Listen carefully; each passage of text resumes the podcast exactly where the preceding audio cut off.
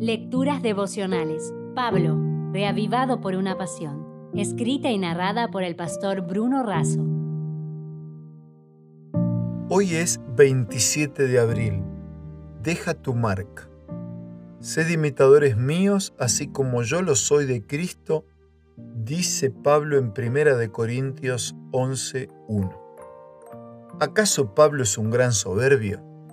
Miren cómo comienza este capítulo nos dice que seamos imitadores de Él porque Él lo es de Cristo.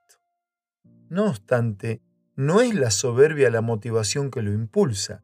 Él quiere que todos lo imitemos en su imitar a Cristo. Así, este también es nuestro deber. Es nuestro deber, pues otros nos están observando. Luego menciona cuál debe ser la postura de la mujer en la iglesia. Él trata con algunas cuestiones culturales pero un principio queda claro, en el Señor, ni la mujer es independiente del hombre, ni el hombre es independiente de la mujer.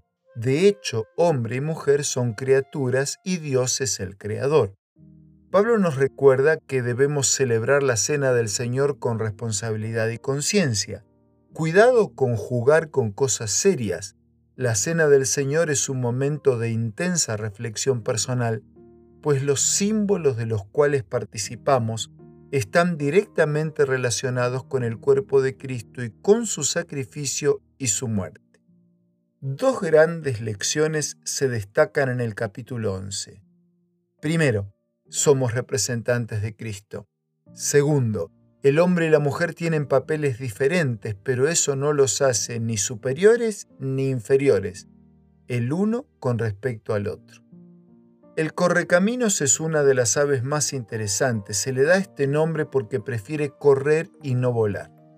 Volará si lo encierras y no tiene cómo salir para escapar, pero tan pronto como sea posible correrá tan rápidamente como se lo permitan sus patas.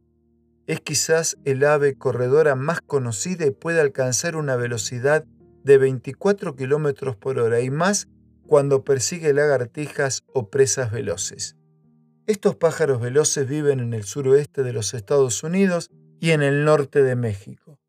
El correcaminos vive con su esposa toda la vida y se dice que esta ave corredora es un cristiano maravilloso, porque donde quiera que corra deja impresa en la tierra la cruz de Cristo debido al trazado de sus dedos. Pablo dice que somos los representantes de Cristo. Elena de White lo confirma de esta manera. Somos los representantes de Cristo en la tierra. Y nos plantea una pregunta. ¿Cómo cumplimos nuestra misión? Billy Graham decía, nosotros somos las Biblias que el mundo está leyendo y los sermones que la gente está escuchando. Sí, hasta un simple correcaminos nos ilustra la necesidad de vivir fielmente, dejando las marcas de la cruz a cada paso. Si desea obtener más materiales como este, ingrese a editorialaces.com.